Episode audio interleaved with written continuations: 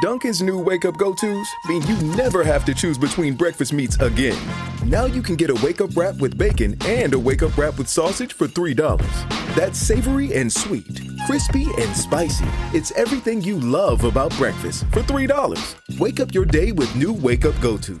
Get two egg and cheese wraps for $2 or mix and match your favorite meats with two bacon, ham, sausage, or turkey sausage wraps for $3. America runs on Dunkin'. Participation may vary. Exclusions apply. Limited time offer. The in-dash OLED display in the Cadillac Escalade has 38 total diagonal inches of color display. So why do we give it a curve too? I guess you could say we like to bend the rules. The 2021 Cadillac Escalade never stop arriving.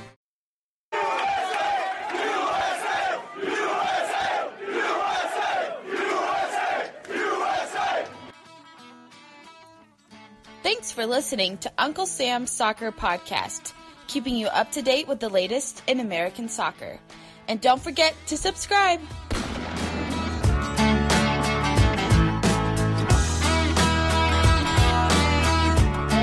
Day, good day, good day, everybody. Uncle Sam Soccer Podcast. Steven Jotter and Armand Kafai. And Armand, have you ever wanted to create your own soccer league? Just for fun? Yeah, I've done it before. Take your team to the top? Yeah, on Football Manager. Honestly, if I had the money, I'd start my own English club. I'll start my own team in Dallas. You would? Yeah, I would, 100%. Why What'd you wouldn't I? name it? What'd you name it? Dallas United SC. Oh my god. And steal your Lame. and steal your idea of the uh, Lame. what's that thing called? The little phoenix looking thing? Oh, the Pegasus? The Pegasus. Why is it Phoenix? Phoenix. That's a that's Phoenix, Arizona. Oops. Oops. Oops. But yeah, um, you know who is doing that? Who? Peter Wilt. Yeah, By the way, Wilt. my soccer club in Dallas would be called Dallas City. No one cares. and it would be red and blue. No one cares. We're compete- Just saying, no one cares. Um, okay. Just kidding. Thank you. Uh, no, Peter Wilt, a brilliant man and an experienced man with the in U.S. soccer. He's a fantastic guy. He has lots of history, lots of experience, and overall, I think he's the man that can lead a competitor directly to MLS. He he is in this interview. He drops nuggets, Nuggets. and if you go on Nisa's website, he on the website there's the information provided is limited. Here in the interview, he goes further, and what he wants to create will to whatever however successful it is it's going to create a ripple effect the more success the bigger the ripple ripple effect It's directly what we talked about uh, Friday when we talked about competition. mm-hmm. Competition makes everyone better throughout, and it's it's going to be interesting to see how Peter Wilt does it. yeah and I, I think it's going to be fascinating I can't wait. I, I can't wait to see his vision and see where it goes because from a media's perspective a journalist as a fan it just exciting us soccer around. is just getting more and more exciting and it's just getting more and more complex Oh yeah, I'm excited. We're gonna see, and Peter talks about a lot of his stuff. So get ready.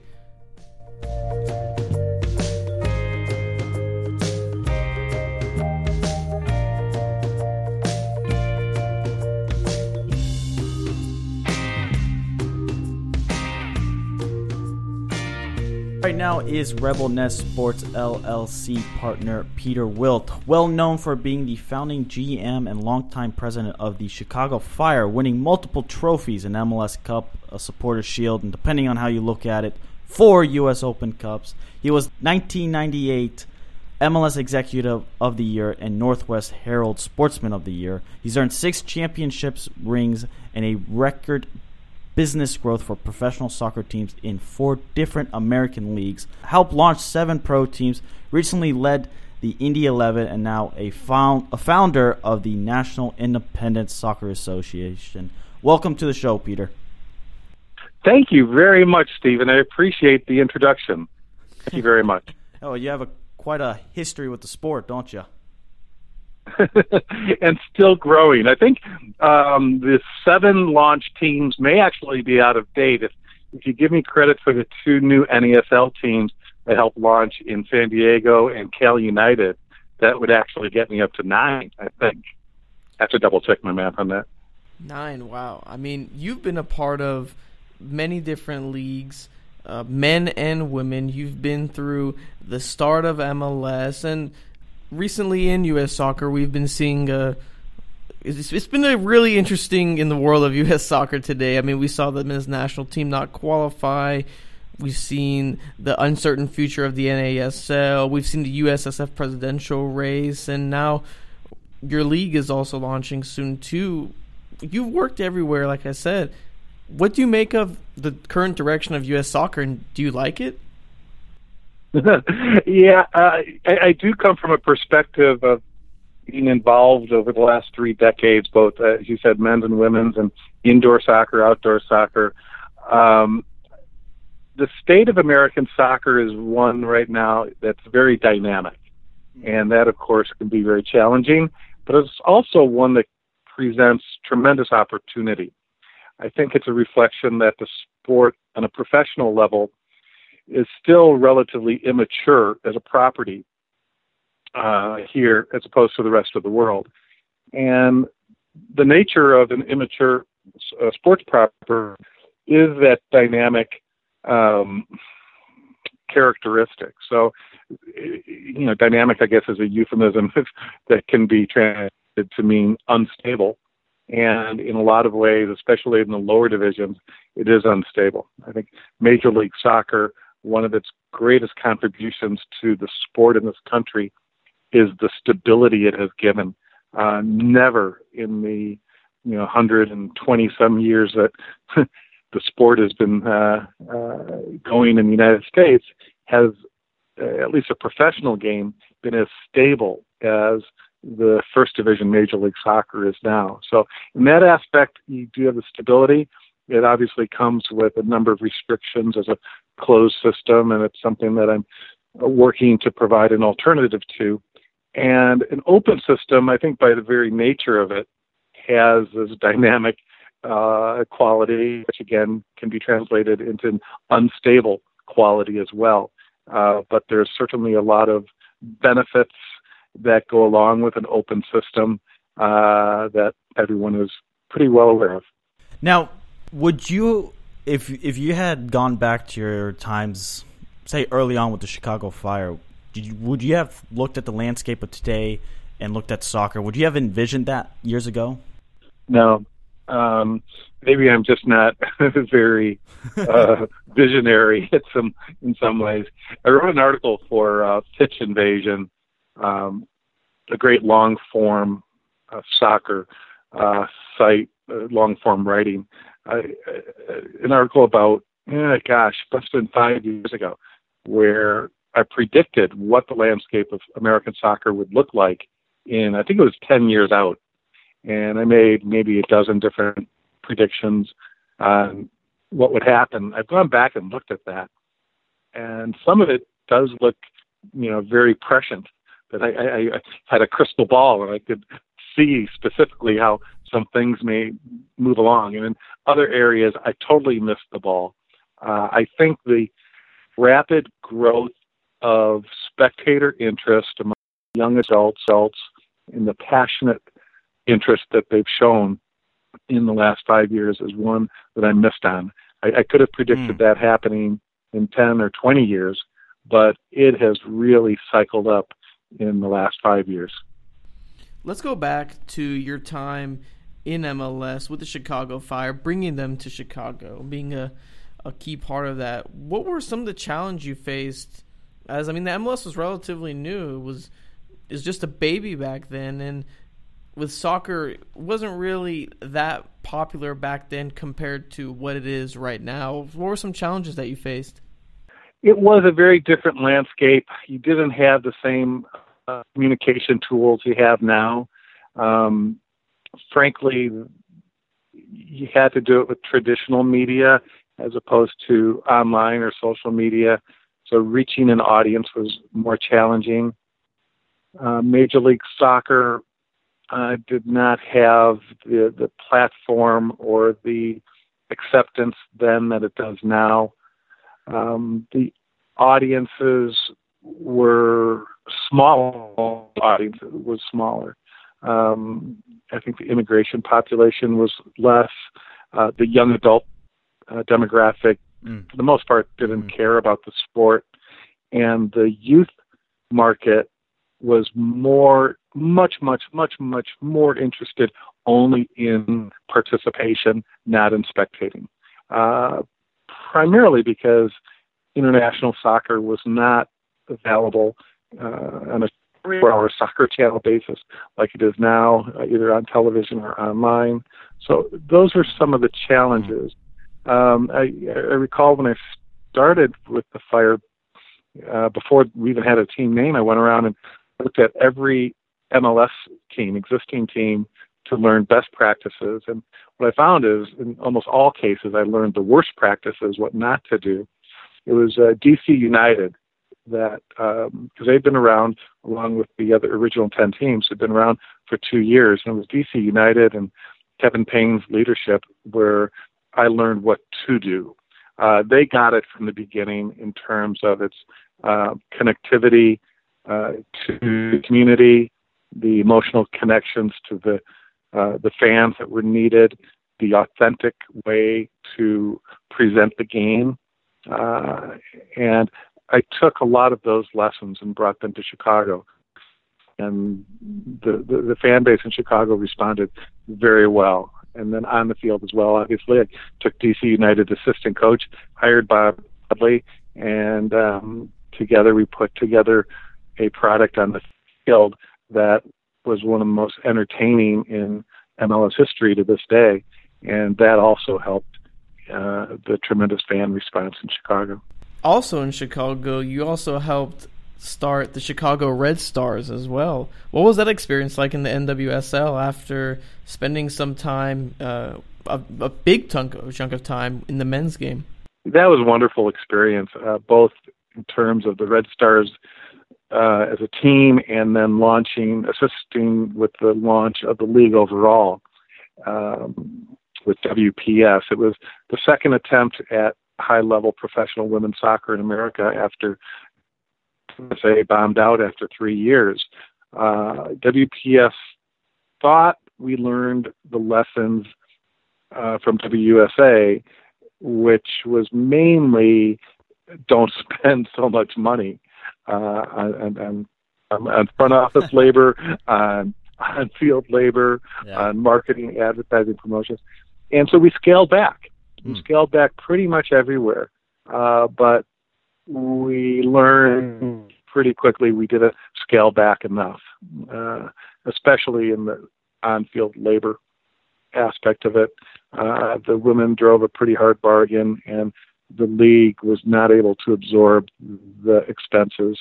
The owners in the second go around in WPS as opposed to WUSA did not have as deep pocket in general as the WUSA owners did. Uh, they had more passion, more interest in soccer. Found was mainly cable television uh, owners. They had the deep pockets, but they didn't necessarily have the passion uh, to sustain the losses.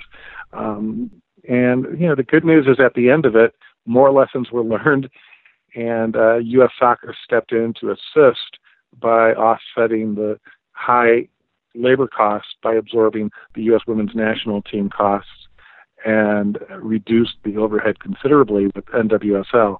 I think NWSL now has a very good slow growth approach um, and is heading in the right direction. You know, their challenge is down the road a little bit in that they have a new generation of owners with deeper pockets, uh, while they also have a few old generation uh, team owners whose pockets aren't as deep. And at some point, there may be a conflict um, um, resolving how those disparate type of ownerships are able to compete in the same league.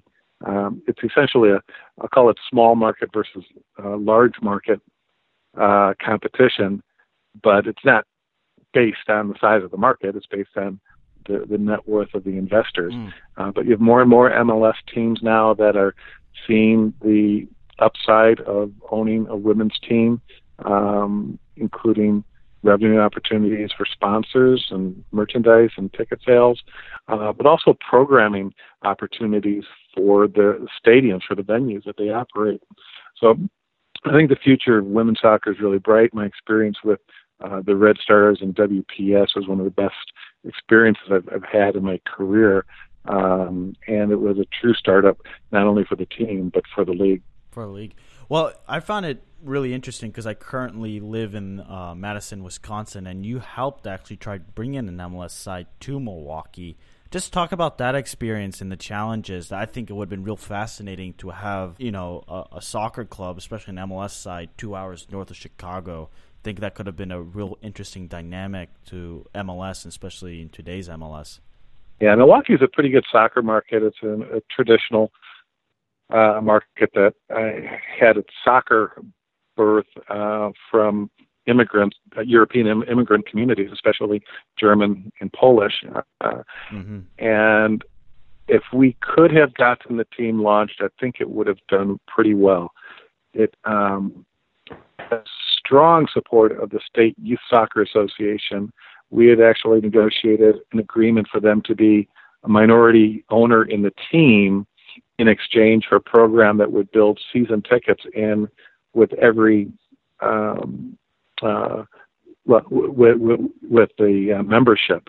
Uh, so it would have had a strong foundation, a good base of support, and it would have been great. And the plan was to build a stadium, soccer-specific stadium in uh, downtown Milwaukee on this land that had been freed up when a, a freeway spur had been taken down, and use it as the uh, linchpin for a mixed-use development with commercial, residential, and retail development around it.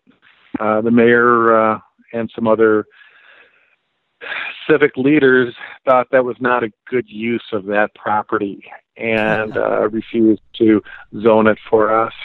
And um, funny thing, uh, you know, a decade later, there's a brand new basketball arena being built there uh, as a linchpin for a mixed use right. development with commercial, residential, and retail.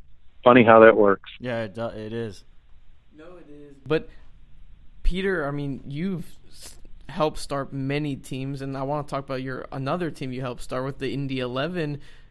You you started them uh, in the NASL. What are some differences between starting a league in the top league, which was MLS, and your Chicago Fire, and the lower divisions, such as the Indy 11 in the NASL? Yeah, there are certainly differences between those two experiences.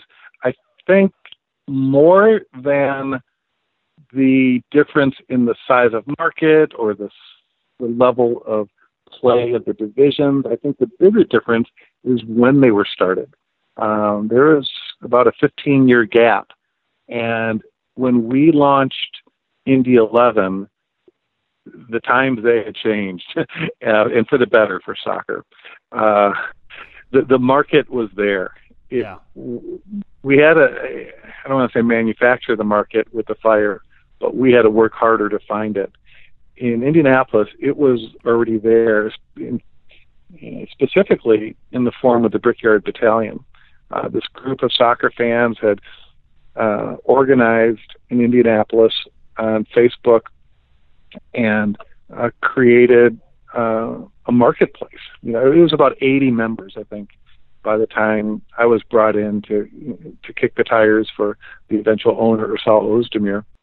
And those 80 people uh, were passionate about it, and we were smart enough or lucky enough uh, to give them the leadership in this and say, "This is going to be your team." uh, a little bit along the lines of Sons of Ben in Philadelphia.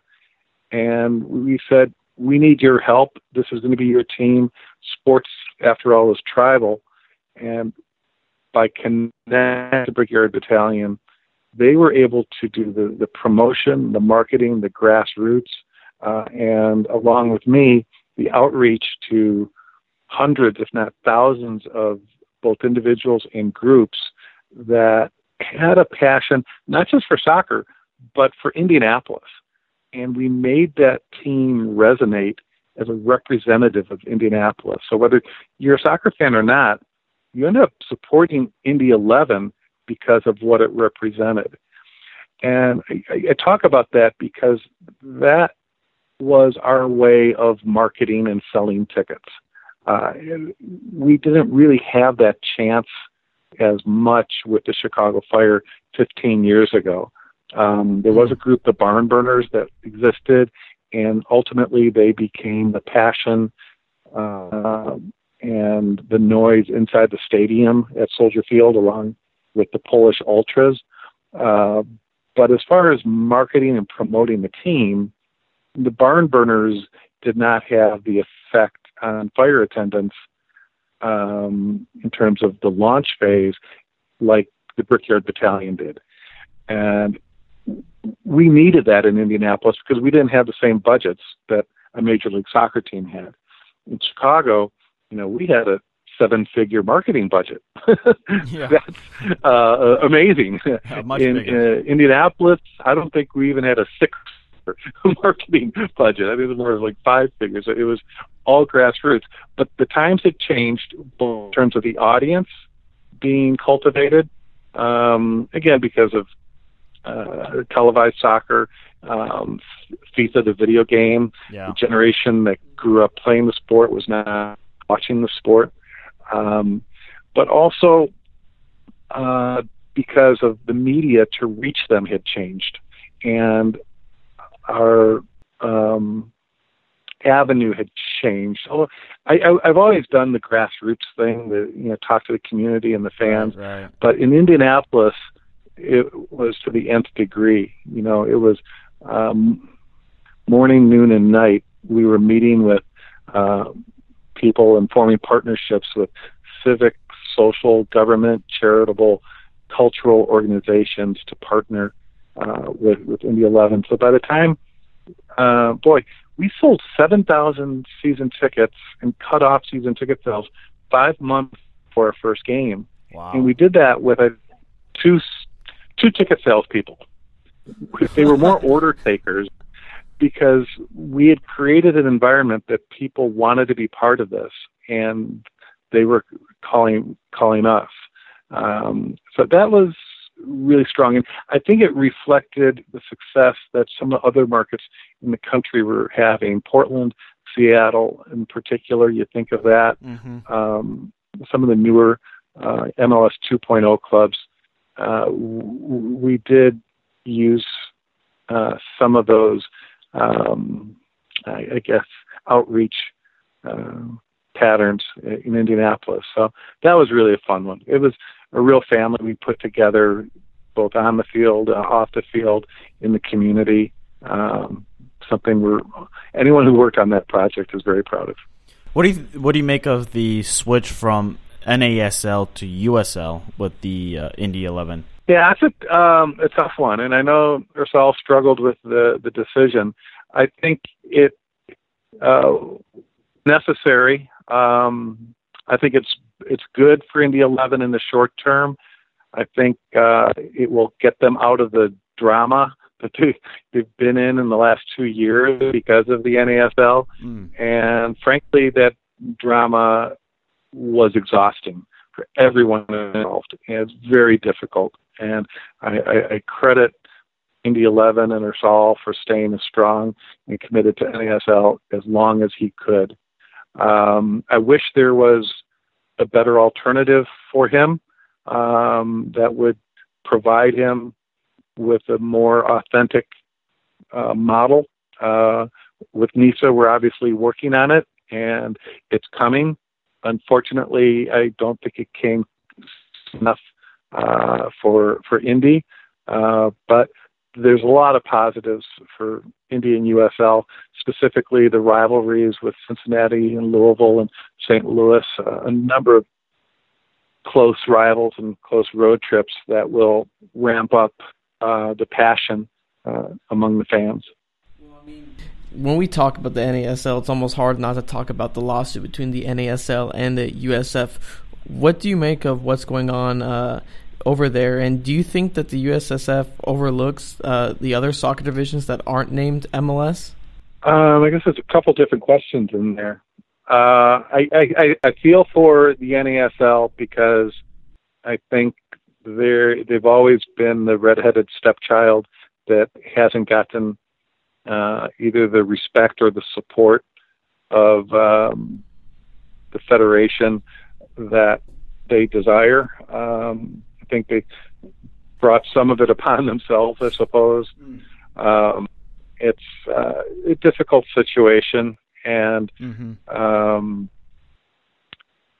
I don't know enough about the specifics of the lawsuit or enough about law, for that matter, to predict how the suit Right, will right. play out. Um, but I, I do think, to your second question, that um, they're you know outside of MLS and then by extension, I guess USL, um, the federation has not um, done everything it could to assist um, leagues and teams outside of those two mainstream structures.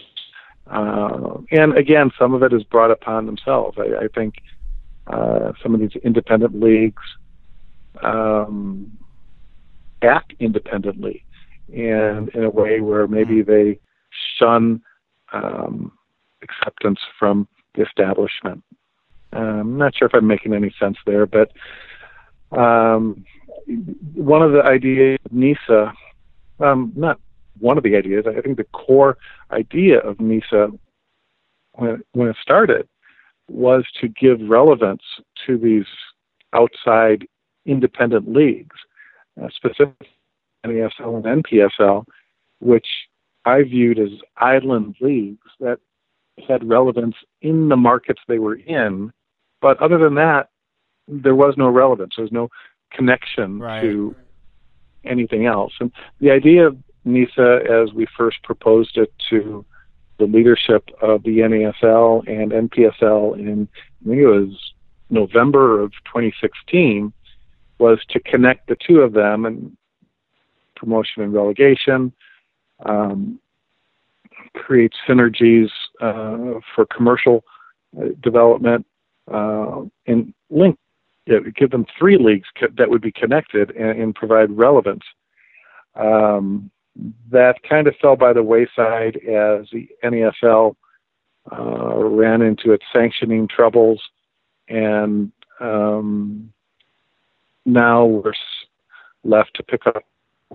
Uh, there's some really good pieces out there uh, in NASL, in Right. NPSL, in other leagues.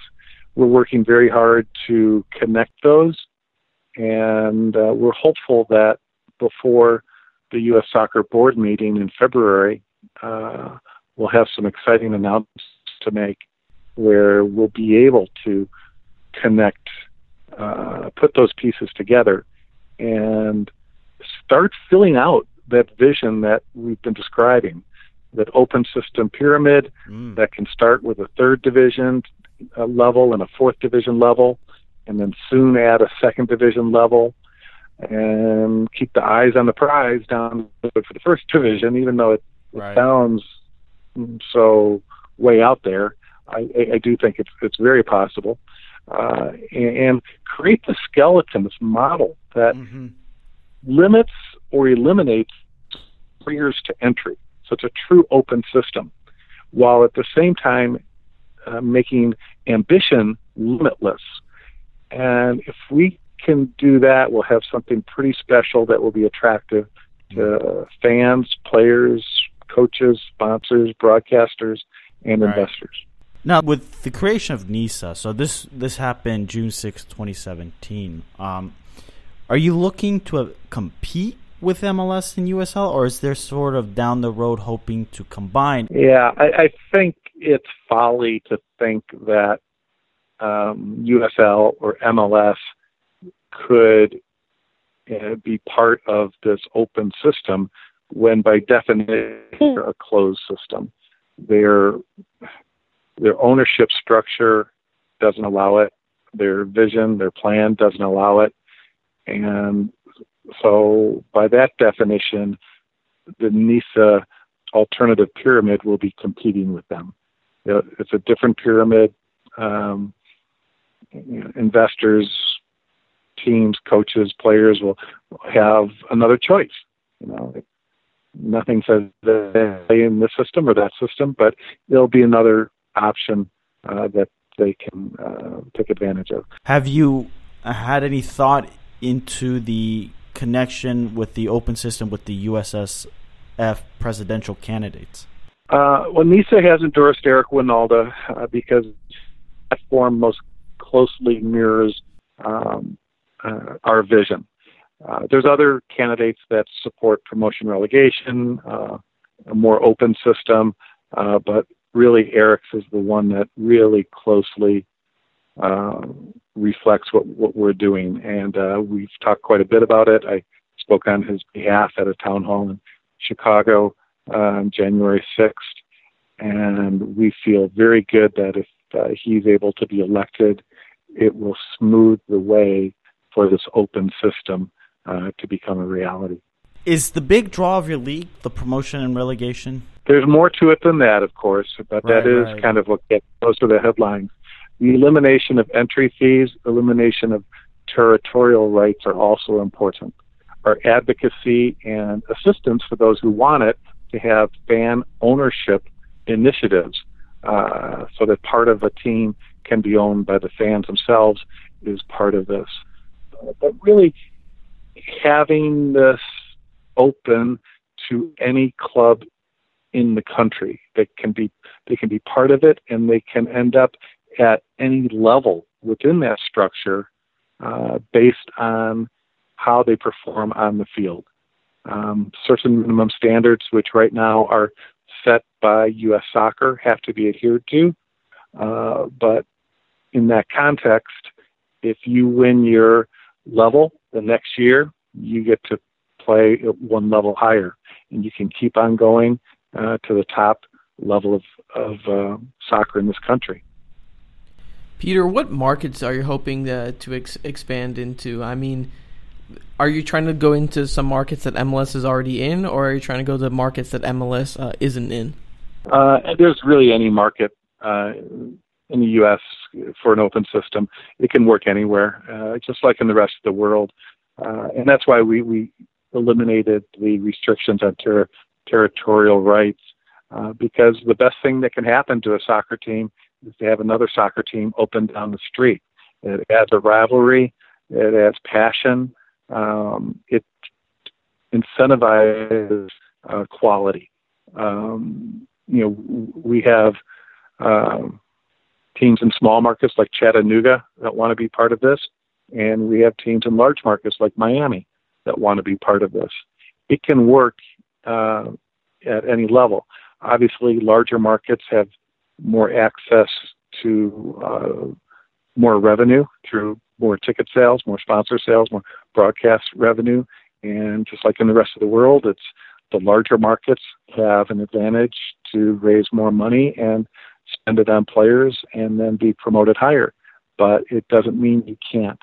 Absolutely will be our versions of the Green Bay Packers in this model. Right. And Chattanooga is the one that kind of makes sense as you look at it, mm. but I don't think Chattanooga will be the only small market team that will have ambition and will want to have the opportunity to grow.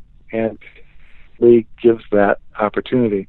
And also, you know, part of the fan ownership initiative is to create opportunities for the fans to build roots for these teams in their communities so they'll not only be more successful because of those uh, connections and ability to become part of the fabric of the community, but if the roots are there, the team cannot move, nor should it. And so that's another aspect of this league, I think, that's uh, taking hold with fans across the country. Now you're looking at trying to expand to 24 teams, uh, and on the NISA website, you have um, a, a, plan of doing that in four years. Is that are you still gunning for that four years to expand yeah. to 24 teams? It's actually, I mean, it, a couple of things. One, you know, the total number of teams we're looking at is 128. Uh, 20 in the first division, 20 in the second division, 24 in the third division, and 64 in the fourth division. Uh, and uh, the market will decide how quickly that happens. Um, Right. we we could very well have um, a dozen uh, or more teams in the third division when we launch in 2019, and we should have at least one regional uh, fourth division uh, division set up in 2019 with eight teams, and I could see having two or three. Um, so your question about four years, yeah, I mean it's obviously kind of a stake in the ground that we aim for. Um, I, I think it's very realistic. I think it could actually be quicker than that. Wow. So, I mean, talking about that, what exactly is the timetable for the league, and when can we expect the first game to actually take place? And the short answer is spring of 2019, at their stated goal of launching. That being said, if some things fall in place over the next couple of weeks, uh, there would be a chance to launch after the World Cup in 2018, and perhaps there's some momentum now to switch to a European schedule and um, launch in, in the fall, essentially, or late summer of 2018, and go with a fall spring calendar.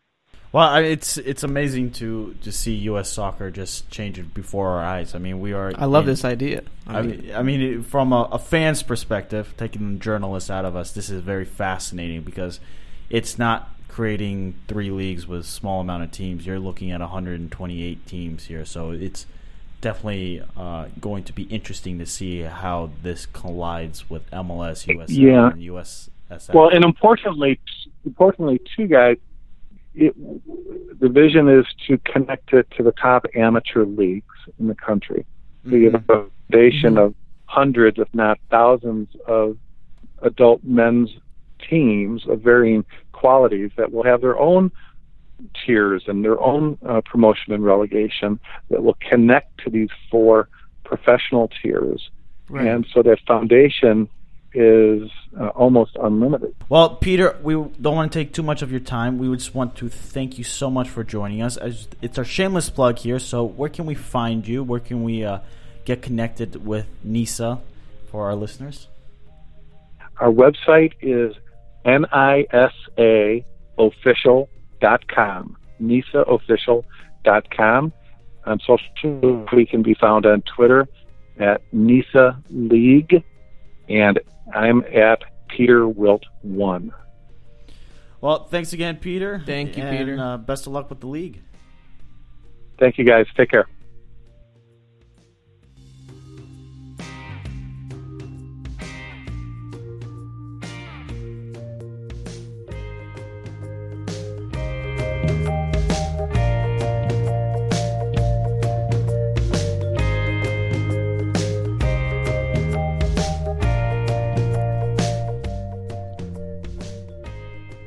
Let me tell you something, Steven. What? If this goes as Peter Wilt plans, and like I've said, I've told you off the record many times that Peter Wilt is one of the most underrated soccer people in, I would say, the nation in terms of his visions and what he h- helps to bring in his experience. If this happens, and let's say down the road, you see Nisa rise up as a direct competitor with MLS. That this is so fascinating. Like, I mean, the website is not. I have to say, the website's kind of confusing on their vision.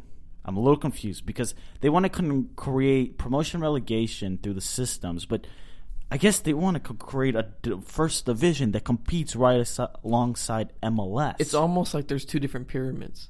Yes. Do you understand what I'm trying to say? No, I- there's one. There's one that involves me MLS and uh, USL, and they're kind of allies of sorts. And then you look, and you also have the other one, which is the one with Nisa. And if that happens, I mean, you know what this is good for? competition. Youth development. I mean, absolutely. Because now you're having multiple leagues. And I mean, to be straight up with you, I, like I said, if this works out like Peter Wilt wants it to, with what 128 was it? One twenty eight. One twenty, yeah, like twenty twenty. So I, Yeah, I, I was- don't remember. Yeah, but it it's was 100 20, 24. It is. Yeah, I think it's a lot. Yeah. It's. I think it's the first four leagues in England is a 128 teams. It is it is fascinating. I think if it can get going, and I do believe Peter Wilt can get this going. I mean, we we heard his experience, and I've read and seen about his vision. He has a concrete Chicago. plan. Yeah, I mean Chicago Fire, Indy Eleven, the Chicago Red Stars, Red I mean, Stars. He's done a lot. He's done a lot. If I do think this can take off, and if it takes off, it might be what scary. it what it needs is a little bit of press and the financial back. it needs a big boy owner to get in there. You know, Yes. And yeah, I'm interested to see if the Cosmos or Miami FC with Silva, these rich owners, will want to get into this. I mean, with Silva's uh, role in like uh, TV Wouldn't rights but and stuff. I mean, it would be perfect because you'd have two. f- Cosmos would be into this weird division, right? The Cosmos and and, and NASL would pretty. It's, I think it's going to fold. But by going into the NISA, hopefully not. But hopefully not, you know, pending litigation. By going into NISA, you are taking history. You're taking rich owners who want to create. This is, I, I, if I were Peter, I'd go straight to them and be like, "Come on board." yeah, seriously, I would. f- I would. f- The foundation of the league would be founded on those two clubs, and then you'd you'd instantly create uh, something buzz. A buzz. You would have at least name recognition with the Cosmos. Miami FC, everybody kind of knows, but think about it. They also are going to compete in the U.S. Open Cup. And they also And will- what does- yeah, and they also will compete if the owners have pockets. I mean, if the, if Nisa if Nisa grows up a little bit, I mean, and like get gets big quick. If all deep pockets want to bring in a player from a star league, what are we looking at? A legitimate direct competitor with MLS. What do you, what do you think MLS is doing right now? I think I think they're worried. The USSF. I don't think MLS is worried. I think MLS is too cocky to be uh, to be worried. I think I think. I M- think they're seeing this and like, oh, it's a little thing. It'll But end up dying off soon. I think from a fan's perspective. Now, I, I want genuine soccer fans, and I mean those who. I think promotion relegation is becoming more of a topic of of uh, an understanding of what soccer culture is, the business aspect, and how we are going to compete as a nation on the international level. It seems like promotion and relegation system is needed. Andrea Pirlo, I mean, multiple players. Andrea Pirlo has said uh, an open system would be wonderful. I, did, I, I am interested to see if Peter will, if, depending on how this goes, if they will merge at some point. You, kind of like the uh, AFL and the NFL. yeah, like Yeah, remember uh, yeah, yeah, how I remember Lamar Hunt uh, created the AFL. I want to say the Dallas Texans, then moved them to uh, Kansas City, and you had them merge, and now they're the NFL, NBA, and ABA. history Is- tends to is- repeat itself. Is there? Is there? Didn't the MLB have some kind AL of? AL and NL, the American League and the National League. I mean, the way. Now I'm not. I'm not let me say I'm not. I'm not a historian with the baseball. Okay, I mean I like the Red Sox, but God, let me tell you, baseball. I mean, hey, if that happens, I mean, it I find a- it fascinating. I, but when when he said 128 teams, both of our eyebrows literally perked. Now we can actually see each other. Like Yeah, we both yeah. had the same reaction. It was like, just wait a- minute, this is interesting now. Like at first, at first I thought this was going to be something among the lower divisions. Maybe they'll get as high as division. Oh no, two. this is Peter Wilt. He looks far beyond that. He's a very insightful man. It's that's something I've learned through reading his history, reading his posts, reading his vision. He is the one guy I think yeah. that can help establish a promotion. That's why I asked that question. Has any candidates reached out to you? I think his vision is the one that you can implement. It's a very realistic vision, and it's something you know. Nisa, all, all this. I mean, like I said, I'll be honest with you. If they can get the proper press, which they won't because soccer isn't that big of a country, but if they can, Well, it, it depends on the owners, but they what they need to do is go after young kids. like us, But no, okay, no, no, but yeah, okay, young kids like us from the media. Are you talking but about like uh, but the players- terms of players? players Yeah, wise? You go young and you go do what MLS is. You start poaching because what Nisa, the biggest advantage Nisa will have is they're probably going to smaller markets, and I think soccer tends to thrive off that community feel. So I wouldn't be surprised if they tap into San Antonio, Austin, Texas, Columbus, depending on what the crew. If the Columbus lose the crew, I it, it's a guarantee. I think. I mean, like, be in there. I can name. Listen, listen, I'm name. I could name ten markets right now. Name them. I think you. If I were in Peter, okay, we're, we're gonna- You know one. You know one place I would target where right here. Dallas. Dallas. Yes. You go after. You go somewhere else in the Dallas. You put pressure on. This will make MLS better too. By the way, depending on Competition is the basics of economics. Austin, Texas. Why Austin? Depending if MLS goes or not goes. If they go, no Austin. If they don't go, Austin. Yeah. Okay. Uh, Louisiana, either Like a Baton Rouge, Shreveport, Baton Rouge or um, New New Orleans. You you have that. Fr- you need something down there. That French Quarter. I mean, think about it. They they only have football and basketball.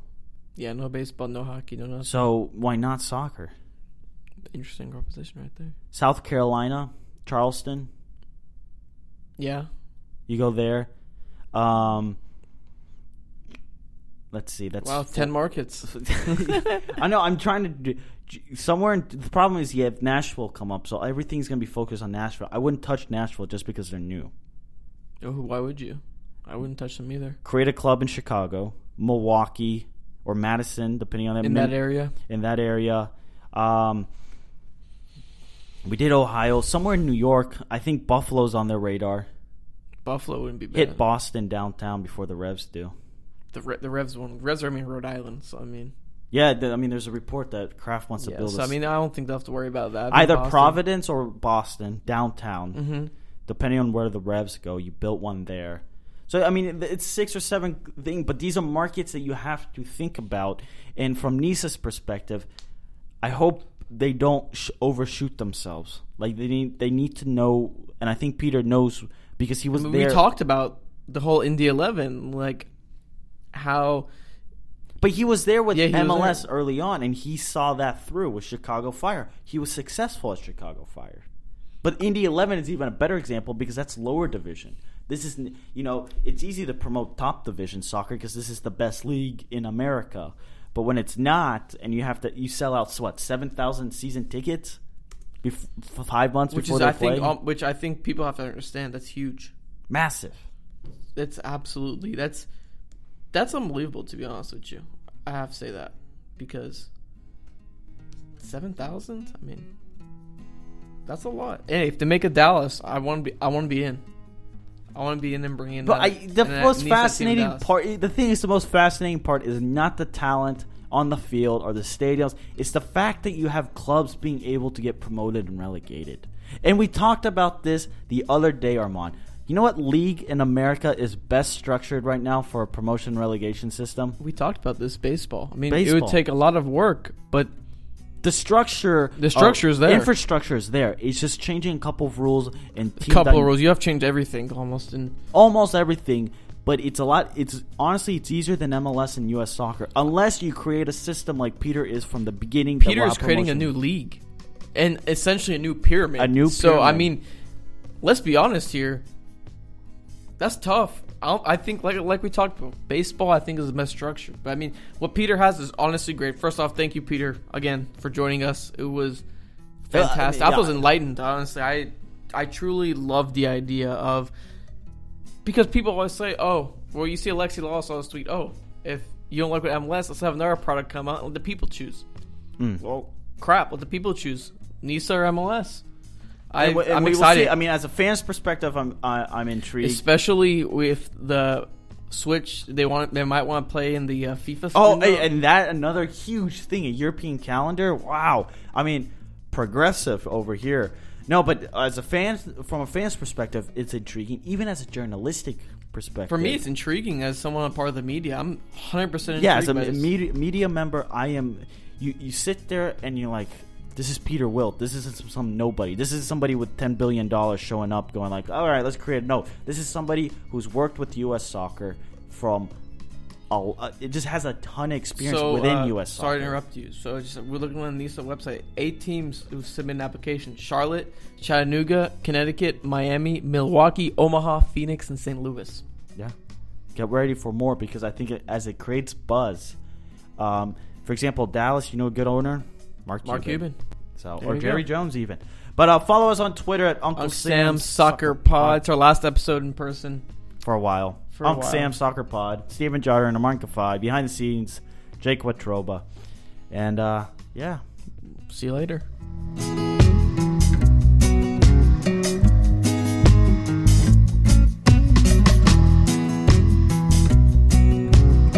A little flexibility can go a long way. By refinancing your newer used auto loan with PenFed, you can lower your monthly payments for more flexibility in your budget.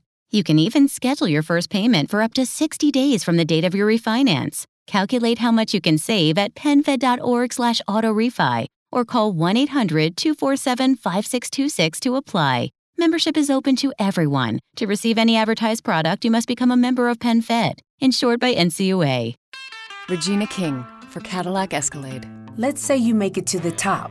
What's next? Relish in the glory of your accomplishments? Okay, sure, for a minute. But then you move forward. Take the 2021 Escalade. Cadillac's newest arrival is more than just a celebration of iconic luxury. It's the most technologically advanced Escalade ever. Because arriving is just the beginning. The 2021 Cadillac Escalade. Never stop arriving.